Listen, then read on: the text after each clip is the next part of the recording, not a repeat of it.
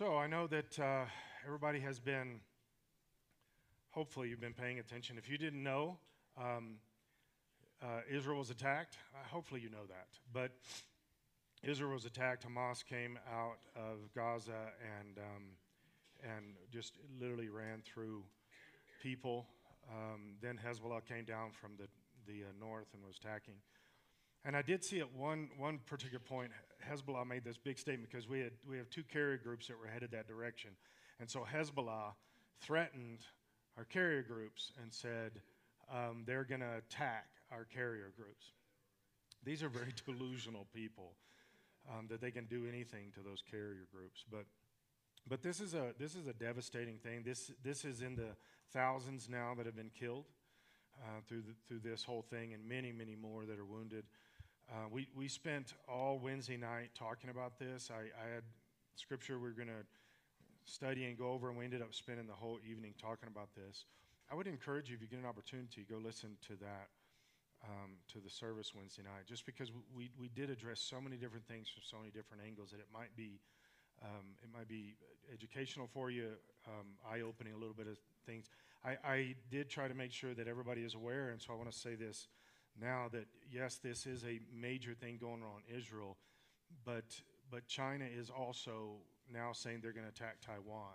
I, have been saying this for about a year that they're going to do this, and uh, and I think they're they're trying to expand America's um, thin out America's reach around the world by putting so many different things on the table that that uh, we can't keep up with it, and then see which ones we respond to, which ones we don't respond to, and, uh, and then basically just go in and take Taiwan and threaten us with do what you want, we're taking Taiwan. So, and uh, right now, our, our government doesn't look and is not very strong when it comes to these kind of things. So, this should be a, a big point of concern and prayer for us on, on a regular basis. Uh, this is, um, we, we aren't the country we were when Reagan said, tear down that wall. We are not. Um, we are not the military that we were at that point. We, we don't put the people and the money in the places of, that it needs to be. And so, so be thinking about all that and, and praying about it. Um, I, I do want to, I, I want us to, I'm going to try to get us to uh, process uh, a lot, to think a lot um, this morning. So, so I'm going to be saying a lot of things. Oh, and by the way, I don't think I ever um, Olivia, Aaron, do you have the baby in here with you? Can you can you show us the baby? We want to see the baby. We, we, got, we got people dropping kids like crazy right now. We want to pay attention to this. He's asleep? Whatever. Wake. No, I'm just kidding. Okay, he's asleep. But uh, yeah, we got people on. I heard Allison had her baby also, and uh, Michaela had her baby. Am I right about that? Did I get all that? Man, we this is foiling season right now. We're we're doing good. Keep it up, people. Keep it up. Um, some of you older ones, we can pray for you to get pregnant if you want to. We'll have, we'll have a special time at the end of the service. Just don't pray for Linda and I. I really, I really want you to, um, to, to, to, really process some stuff this morning. A few weeks ago, I, I talked about, when I was talking about my collarbone um, being broken, I was talking about decisions, how decisions stack on other decisions. And I, I want to kind of take that to another layer this morning and ask why we make the decisions that we make. Why, why do we think the way that we do? And why do we make decisions? Now, usually a couple times a year, I'll speak about uh, filters, and I'll do a, a little series on filters. And what I mean by that is all the filters that you have, that life is uh, presented, that you put in place, all these different things, just layer after layer after layer after layer of, of uh, experience in life, that when you think something or process information, it has to come through all of these filters, um, good and bad, by the way, and, uh, and how two people sitting side by side can hear the exact same information, but because of filters, they hear it very, very differently. Um, I, th- this was uh, this was eight or nine years ago, but I I was speaking and I said something about that um, that there needs to there has to come a time when when men stand up and be men again, and that we've lost that, and that we need men to be men. And I, I had somebody get very upset at me about that, and it was because of her her um, filters. It was because of her baggage, and I understood that. It it didn't bother me that she was upset, but she said you can't just say that men be men because then they'll go around beating their wives and everything else. I'm like, that's not what I said. That's, that may have been what you heard, but it's not what I said. A man being a man, stand up being a godly man, doesn't. It? It's the opposite of that. Um, if we're if men will actually be men, they lead. They lead with grace and love and those kind of things. But that's how we hear information, is through stuff, through layers, right? Through things. And so, processing um, why you make the decisions that you make. This is these are more philosophical concepts, but uh, why are you a Christian? Now you can you can give your testimony, and that's that's part of what I'm talking about, but I'm actually talking about kind of a bigger subject. Are you a Christian because you grew up in a country that has Christianity? At some level, that's true. Right? There, there are countries that don't have the gospel, that it is, it is a much more challenging thing for them to accept Jesus Christ because they don't know who he is. They haven't heard. We're, we're dealing with this. I mentioned this a couple weeks ago. We're dealing with this in a really exciting way right now with our church in India. I'm saying our church, Church of Briargate. We have a church in India, and um, and people are getting saved, and this is starting to really, really um, blossom out. Well, this is in a strong Hindu, non-Christian, and also slightly Muslim area. Well, how how they become Christian is different than how you become Christian. There's a lot different layers and filters and how they perceive that.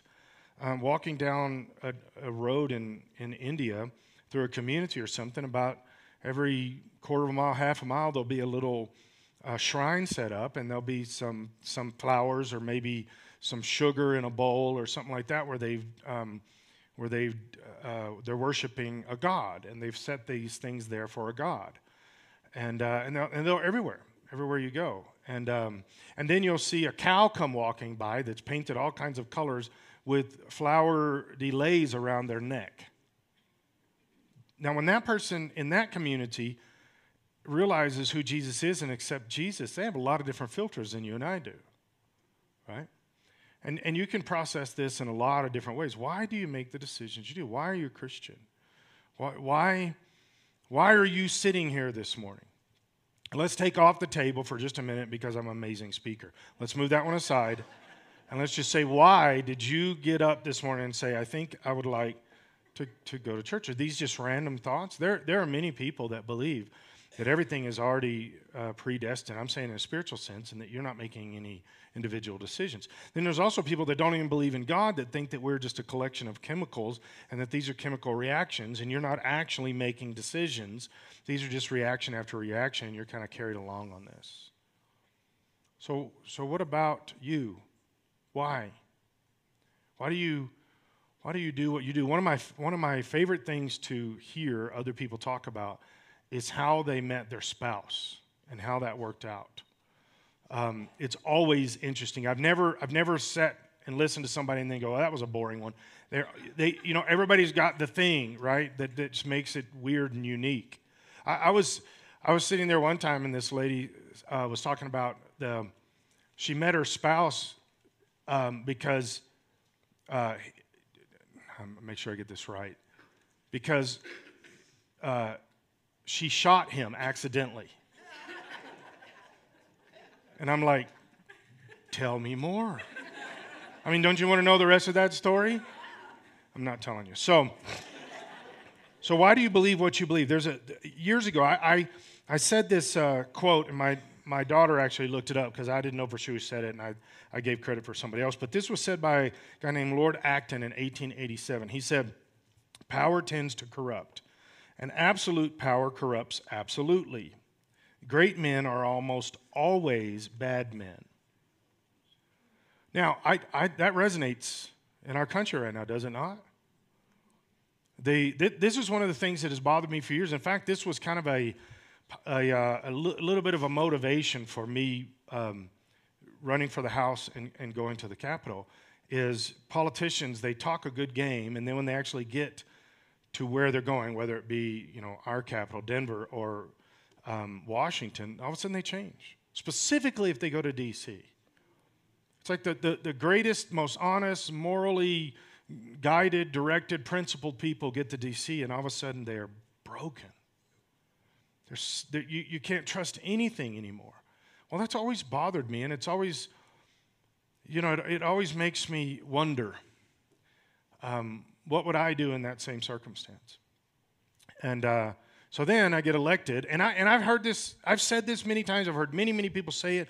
I'll, I'll hear people say it constantly around me when they don't know I'm a representative. And then sometimes when they do, they'll say, Well, I don't trust any politician. I'm like, I get that. You're not, and then they'll look at me, oh, I'm sorry. You know, it's like, it's like when I'm out on the golf course and, and these, and I'm golfing with a bunch of guys and they're just cussing like crazy. And then, you know, like hole seven or eight, they say, So what do you do for a living? I mean, I'm a pastor. I'm so sorry, man, for my language. I'm going to, st-. and then they don't cuss the rest of the round. And, and their game gets worse and worse. I told a guy one time, he, he swung, he's like, and I said, Brother, you better say something or you're going to pop.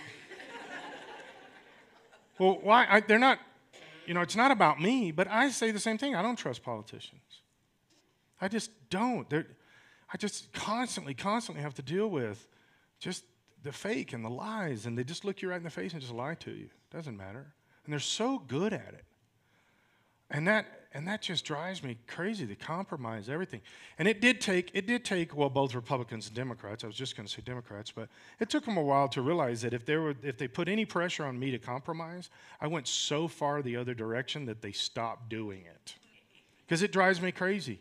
How dare you? How dare you think I'm going to compromise? I'm going to stand against whatever you're saying just for principle now, even if I believe in it. Well, this idea of why do we make the decisions? Are, are, are, are powerful pe- people, are all powerful people corrupt? What about wealthy people? Are all wealthy people corrupt? That's a really popular mentality in today's society. Rich people bad. It reminds me much of the, um, of the mentality of the French Revolution. That, it, that the, the, the bourgeois um, class or whatever, however you, I mean, that's a big class of people, but anybody that was, um, that was wealthy were, nowadays we call them bougie. But that's, it's like, if you're wealthy, does that make you corrupt? Does it make you bad? If you're in position of power? Now, I would say if you, if you get to the point where you're talking absolute power, it is almost impossible for a human being to deal with absolute power without becoming corrupt. Because there has to be some kind of check in our life. Has to be something, something somewhere pushing back that says you're not God. There is one, but you ain't it. And what does that look like? In Matthew chapter 19, this is the end of, of the story of the rich young ruler. And, and uh, Jesus had got to the point, and the guy believed Jesus was a good guy, believed he was a great teacher, maybe even a prophet. And then Jesus said, Well, sell all you have and give it to the poor and come and follow me. And that, he just couldn't. This is where we land, verse 22. But when the young man heard this, he went away sad, for he had many possessions. I want you to think about that. He had many possessions. Verse 23 Then Jesus said to his disciples, I'll tell you the truth, it's very hard for a rich person to enter the kingdom of heaven. This is Jesus saying this. This isn't some, some uh, uh, liberal mentality philosopher saying all rich people bad. Jesus is saying it's very hard for a rich person to enter the kingdom of heaven. I'll say it again it is easy for a camel to go through the eye of a needle than for a rich person to enter the kingdom of heaven. Now, I don't want to focus on the eye needle and all that kind of stuff. I just want you to think about um, Jesus saying this is very difficult. It's very difficult for a rich person to get into the kingdom of heaven. And we think to ourselves, yeah, that's probably true. The richer you become and the more difficult to become. So, so here's what I want to ask is the, the rich young ruler, it says that he went away sad for he had many possessions. What were his possessions? Doesn't tell us. You have to guess. You have to process in your own mind. What were his possessions that were so important to him that he was willing to risk um, potentially saying, he didn't know for sure, but we know he was saying no to the creator of the universe. He was telling Jesus, Savior, the Redeemer, I think I'm going to do this by myself. I got my own, I got my own plan. It involves my possessions.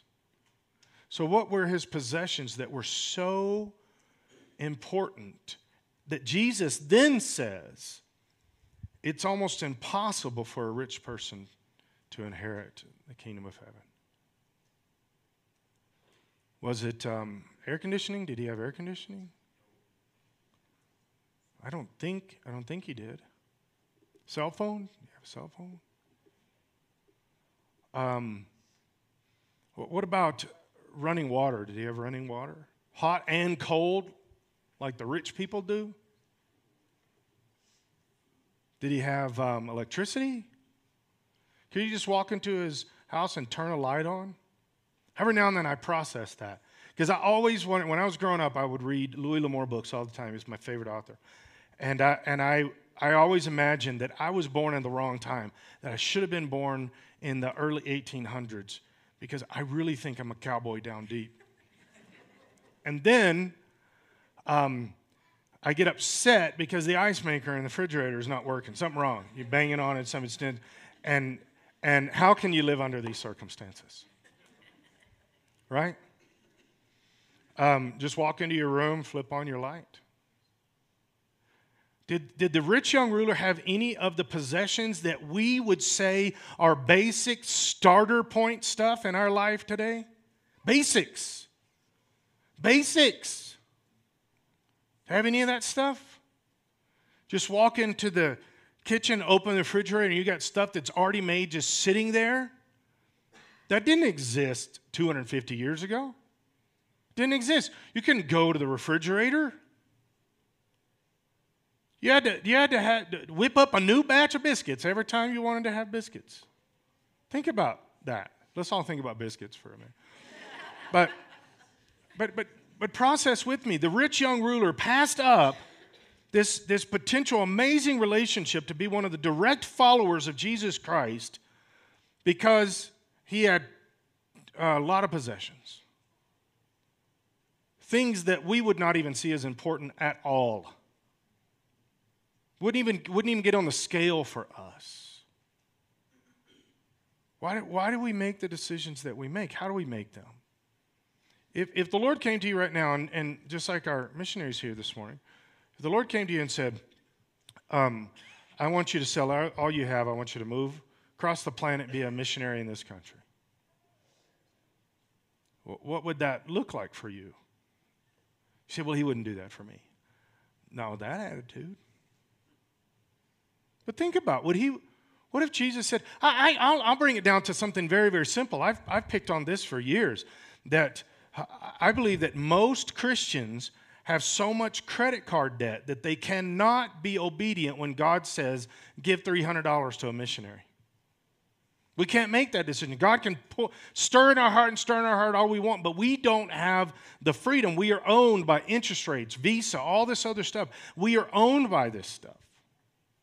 And nowadays, I've seen a, a, an interesting switch that's happened. Back in the day, you would have something like a credit card, one credit card that would, that, that would control a lot of your financial stuff. Nowadays, it's, um, it's signing up for every little thing out there. 17 different streaming services we need to watch TV, and they're all, but, they, but they're not expensive, they're like $8 a piece, $10, $12 a piece. That's all. Yeah, but you got 14 of them. Now, you can watch every show made on the planet. I get irritated because sometimes I turn on, like, oh, that looks like an interesting show. And you start it, and it's got all the credits and the music and all this stuff. And then they start talking some foreign language. I've already spent three and a half minutes getting into this show and now they don't even speak English, and I have no idea what the show is about. But I have a streaming service to make sure I can do that. How, how, much, how much of our decisions are being made by other external things? So many different ways external this, external this. Why do we think the way that we think? And what are our possessions? What's driving our decisions? What, what is, and, and I don't, I'm not saying it has to be a, a monetary thing. In fact, I think a lot of times they're not monetary things. But when we say, well, this is what Jesus wants from me, can you be obedient to him because of, of, of, just be obedient or because of stuff? You can't. What if you're the most powerful person in the world? What would your decisions be? As she said earlier, um, what if you won the lottery? How many of you would be here next week? Right? I don't know who it would because I wouldn't be here. Next. No, that's not true. I really, I, like she said, I really, I really do think I'm doing exactly what God wants me to do, and I love it. I might lose my side gig. I don't know because God would make me do that. So that's being a representative. But what if you're the most powerful person? What if you're the most wealthiest person? What if all of a sudden next week you're a billionaire? Billion. What, what would you do? What would you do differently? Some of you probably have written lists in your phones already, like, well, here it is. Here's what I would do. But what, what would that look like? Could you, what, what is enough money for you? What did, what did Howard Hughes say when they, when they said, um, uh, How much more money do you need? And he said, One more dollar. How much is enough? What, what is driving your decisions? Let, let, let me show you something that I, I find is absolutely mind boggling because because we look at why do people make good decisions, why they make bad decisions. Why, with this whole um, Hamas busting through the fence and just running through, I, I would not suggest you go look these uh, pictures and videos up, but they're out there of them just walking there and just shooting little babies. Just little babies, just filling them full of, of bullets. Six month old babies. Um, cutting their heads off of six month old babies. I, I don't understand that. That's I don't understand that.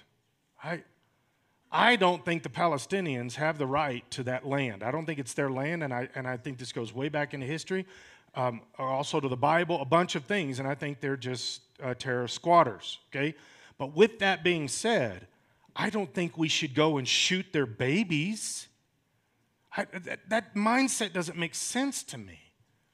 How, how evil, how dark do you have to be for that? What is, what is, what drives that kind of thinking? You know what I found about people is it's amazing how much people can do horrible, horrible things. But, but here's the weird thing is we always have a line that we draw in the sand. And they said, this is a, I would never do this, whatever that is, right? Um, I always think of that, I, I, always think of this when it comes to what would you do or what would you not do. I always think of the old Meatloaf song, I would do anything for love. And then at the end, he says, But I won't do that. And he never tells us what that is. and I want to know what will he not do? He won't do that. But uh, there, there's a line for us. And interesting, when you get saved, that line begins to move toward Jesus and away from sin and away from things. And as we grow in the Lord, that, that begins to change. But here's the question why did you even acknowledge the fact that Jesus exists and accept him as your Savior in the first place? What, what brought you to that point? What are all the issues? What are the stuff? Sometimes we have major, major. Um, uh, tragic events that will do will make major changes in our life. But you know statistically most people will never make a life-changing decision after 18 years old. Do you know that? That we, we don't do that. And, w- and the older you get the less likely it becomes. By the time you're 30 the chances of you making a life-changing a major life-changing decision are almost nil. Because we build our life in that direction but then there are things that come along that make you make smaller changes, right? A big one is you have kids. When you have kids, you change things, you do stuff differently, correct? You, I, I know a lot of people start going to church when they have kids because they've been partying, doing all this stuff, and now the kids, and all of a sudden they're immediately sobered up, and they're like, "There's a human that is, uh, is in my, is in the balance here. I'm responsible for this little human. I should probably introduce them to Jesus. Right? We do this kind of stuff. I love to listen to young couples. Our, our kids are talking about having kids. And uh, we, we, listen to them talk about all the things with this, they're going to do this, and they're going to do this. And, and how many of you know that it's all talk until you have a kid? when you have the kid, everything changes. And you want to you want to listen to them, write stuff down, right? Oh, you when you can do okay, all right, you're gonna do yeah, is that how you're gonna do it? And then you put a date on it, and you want them to sign it. So then later you're like, see, when you did this, hmm, you're not oh, you're not, especially discipline, right? My kids are good. And then pretty soon they're five years old, and you're counting to 37 before you actually discipline them or do anything. Don't make me count to 42. I'll do it. I'll do it. Second Chronicles chapter 34. Now this is this is very interesting little part of scripture for me when it comes to why. Why do we do what we do? Josiah was 8 years old when he became king. 8. He reigned in Jerusalem 31 years. He did what was pleasing in the Lord's sight and followed the example of his ancestor David. The reason he had to follow the example of David, who was many generations before, is because the generations immediately before him, his father, grandfather, great grandfather, and even farther, but those three specifically, were very ungodly kings, extremely ungodly kings, um, very perverse, very idol worshiping kings. Okay? So it said Josiah did what was pleasing in the Lord's sight and followed the example of his ancestor David. So the question I have is why? Why did he do that? What made Josiah want to serve God? Why did he just make this decision? He did not turn away from doing what was right. That means his entire life he served God. Why? He's the king. When you're the king, you don't have to do anything. When you're the king, you're in charge. You can do anything you want under any circumstance. If, if, your, um, if your wife comes in and says something smart aleck, you can have her beheaded. That's not funny. It's not funny. It's tragic. So, but, but think about that. You're the king. Nobody argues with the king. Nobody says anything to the king. Nobody gets onto the king. Nobody makes the king eat Brussels sprouts. The king can do what he wants. So, why? Why did Josiah do what was pleasing in God's sight and never turn away? During the eighth year of his reign, so he's how old now? 16. 16 years old. Josiah began to seek the God of his ancestor David. Why? Then in the 12th year, so now he's 20, in the 12th year, he began to purify Judah and Jerusalem, destroying all the pagan shrines, the Asherah poles, the carved idols, and the cast images. So the pagan shrines, these are all different types of, of spiritual worship, all different types of actually lifestyle mentalities, even more than spiritual worship. Asherah poles was a lot about um, perversion and um, uh, sexual sexual worship and stuff like that. It was uh, very debased.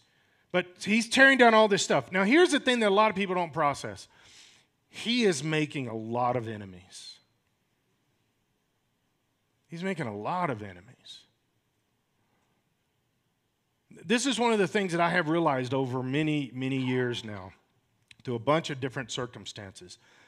But if, if for some reason right now, God said, Scott, you are now the ruler, not the president, but the ruler of America, totalitarian Scott regime. If, if God said that right now, and I started doing the things that I knew, that the things I stand for right now, immediately um, abortion is illegal. We will not murder babies anymore. Um, we will, uh, we will not allow, um, pick anything going on, no sin, none of these kind of things involved. What about pornography? No pornography. All pornography is um, horribly illegal with a um, death penalty. Let's not play around. Do you know how much of the church would be upset about all those things?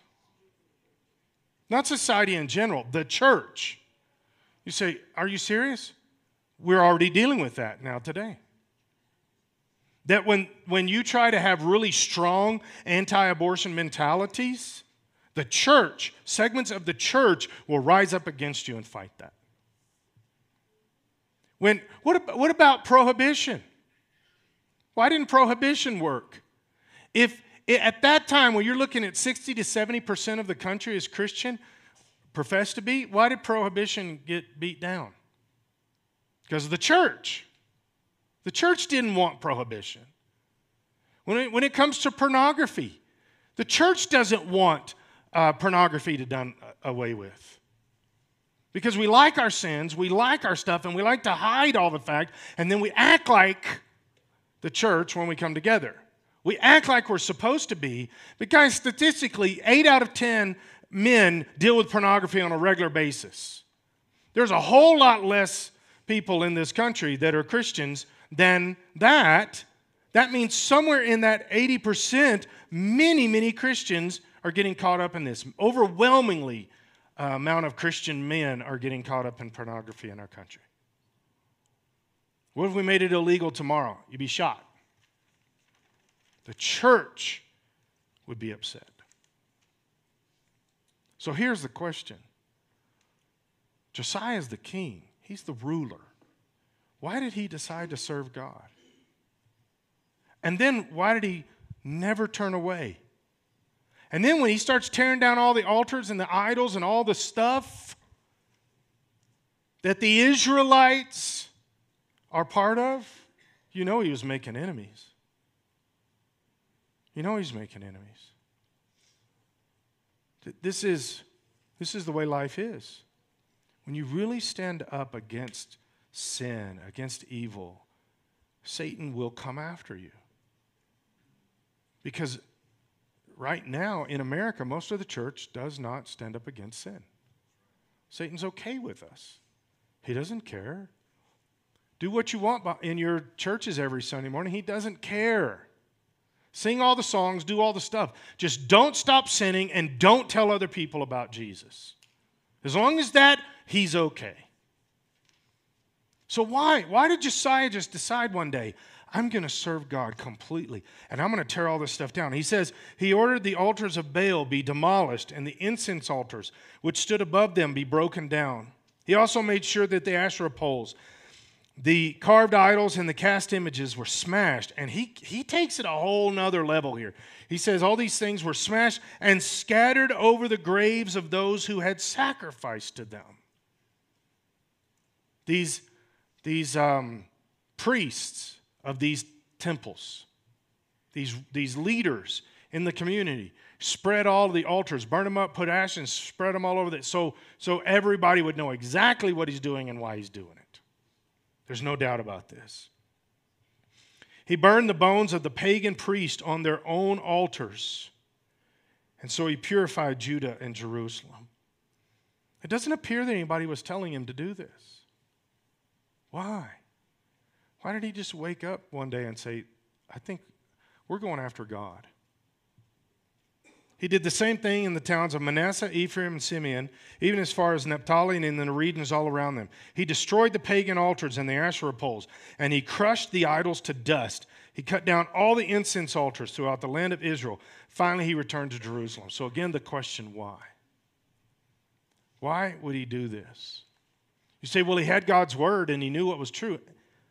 Verse 14 While they were bringing out the money collected at the Lord's temple, Hilkiah the priest found the book of the law of the Lord that was written by Moses. Hilkiah said to Shaphan, the court secretary, I have found the book of law in the Lord's temple. Then Hilkiah brought the scroll to Shaphan. A few verses down, verse 19. When the king heard what was written in the law, he tore his clothes in despair. He did not have the law before. He did not have what we would call the Old Testament, the Bible. He did not have Moses' law before this. He was serving God because of something inside of him. No other reason. When he finally gets God's word, the book of law that Moses wrote, when he finally got this, he realized I'm not even doing, I'm not even keeping with this. And he had done more than almost any king. I've only found one other king in the whole Old Testament. His name's Joash that was even close to what Josiah did. And Joash had the word of God. Josiah didn't. And he's tearing all this stuff down. He's doing this. And then he finds the Bible and he's like, we haven't even done what we're supposed to. And he's upset because he hasn't followed God the way that the Bible says follow him.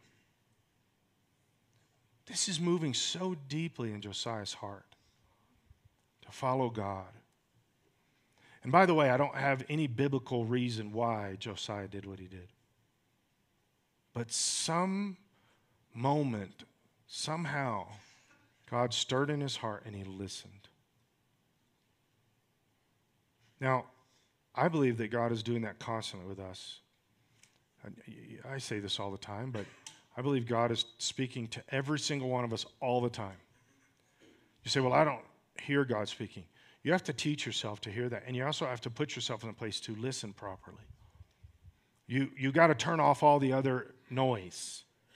And you got to learn to listen to God in the process. It doesn't just happen. You got to you got to get to that point. And then you also have to learn to, to when you're hearing God's voice that this is God's voice, and you have to learn to do that. One, one of the things um, you back up to my grandparents' generation, the concept of God speaking to you was very common, specifically in Pentecostal services, uh, circles. Um, God speaking to you is pretty common. Why don't we hear it as much nowadays? I think part of the reason is because we're, we're not that same generation. Our, our generation nowadays is much more about what do I want? What's going to make me happy? And fasting, that was a big thing in that generation was fasting. We don't have that mentality in today's Christianity. You mean I would actually go without food on purpose? Yeah. And spend that time praying.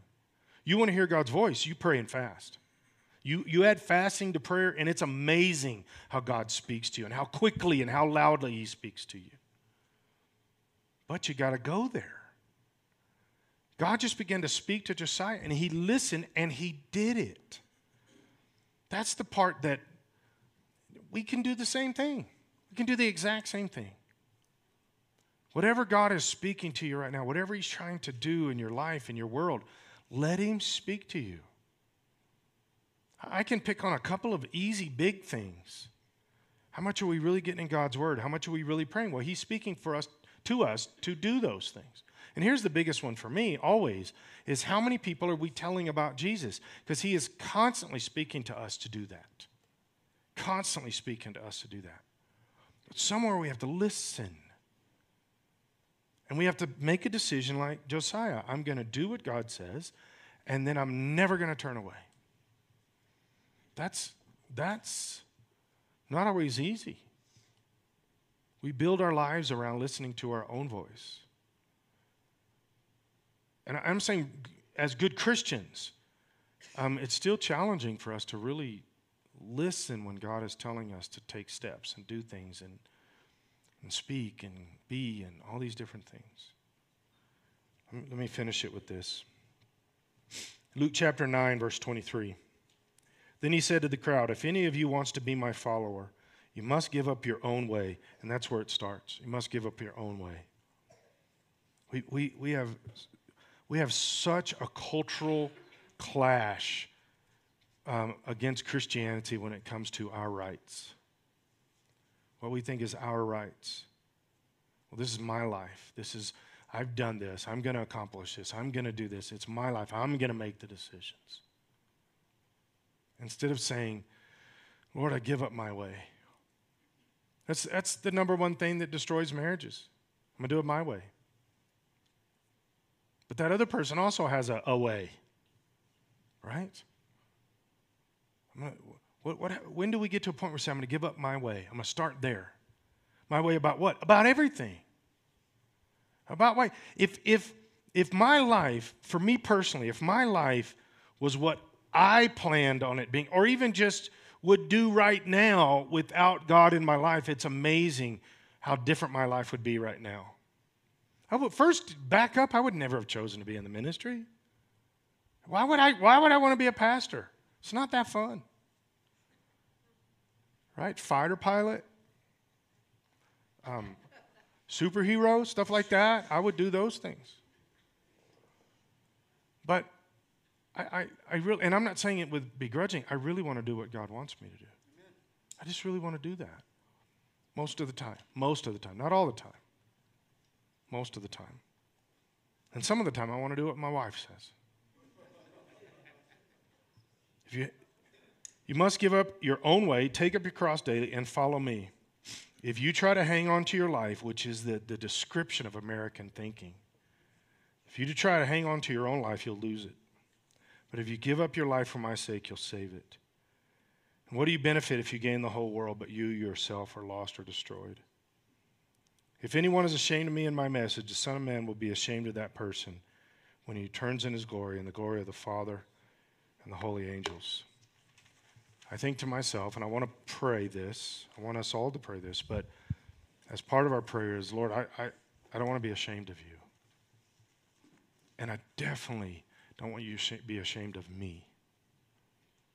I don't, want, I don't want the Lord to look over my day when I get to the end of it and say, man, you just wasted a day. You could have done this for me. You could have done this for me. I was speaking to you about this. You could have prayed for this person. I mean, I, don't want to get to the end of the day and God say, man, I just can't trust you. I need people to do what I'm asking them to do, but I can't trust you. That plagues me. More than you'll know, that plagues me. I want to be the guy when God says, okay, I need somebody to do something. I want him to think, I know I can depend on Scott. So, Scott, I need you to do this. I want that. I desire that. And I, and I get there some, right? Some. Why don't you stand with me?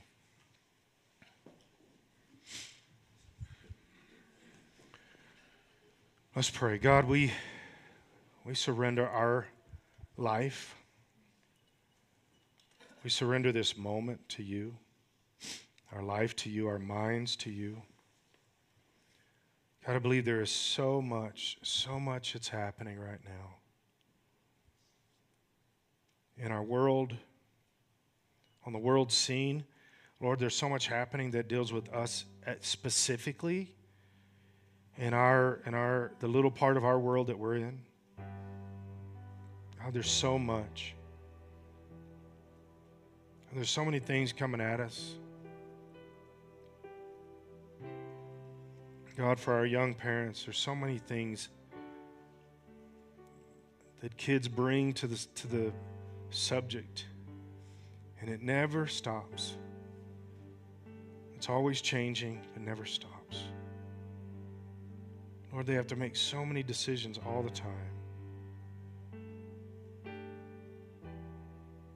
God, when people are headed toward retirement, they're having to make so many decisions. When we're looking for jobs or homes or cars, we have to make so many decisions.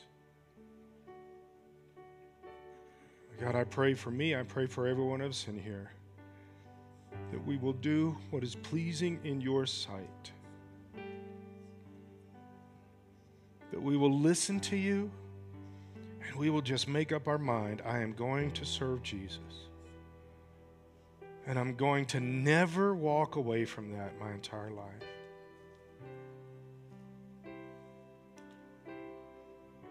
God, I ask you to speak to every single one of us in this room. Speak to every one of us right now.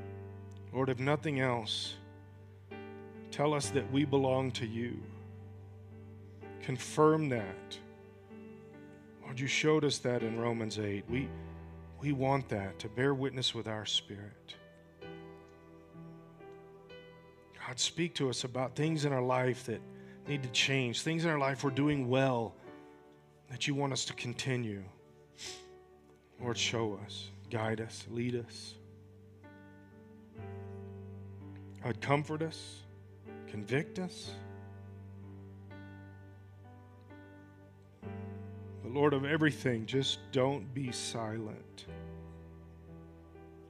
Speak to us. And Lord, we commit to you that we want to be like Josiah. We want to just determine we're going to tear down everything that is not of you, and we are going to serve you with everything about us.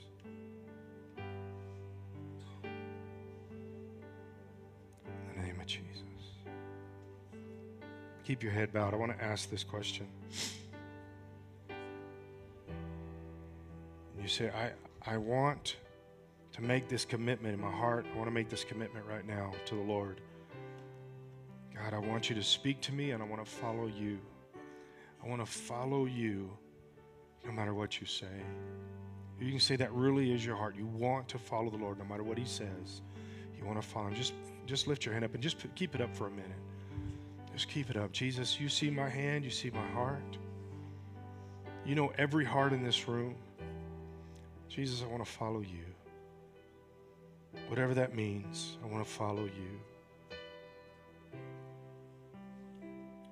Jesus, if you want me to run for representative again, I'll do it. You know my heart there, but I'll do whatever you tell me to do. Jesus, I believe you're speaking to every one of us in here with different things. You just you're pushing in our world. God, help us to listen. Help us to hear it right now. Help us to hear it right now, deep in our spirit. We thank you. We thank you for taking time out of running the universe to speak to us. Lord, we thank you for this. Jesus, you're the everything. Help us to realize this. Help us to realize that you're the everything.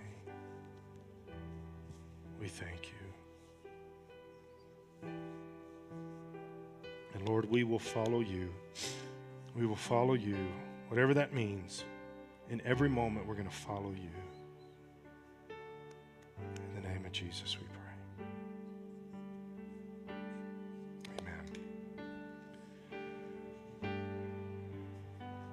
I am and will be praying this week that God will, whatever, however this looks for God, that He will remind you of this, that He will be showing you this, that you're just going to come to these moments when life pops right up in front of your face and reminds you that He does have a plan for you and that He does want to speak to you.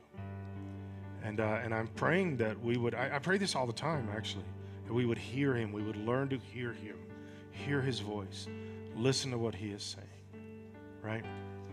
So don't forget to connect with our missionaries, um, get a prayer card, see what's going on in their world. Before noon tomorrow, God's going to give you the chance to be reminded that He's the King and we're not, that He's God and we're not, and He's the one who has the plan for our life, and that uh, God will honor that when we step into that plan. So shake somebody's hand, tell them how glad you are that they are here, and uh, we will see you at the journey tonight at my house or Wednesday night.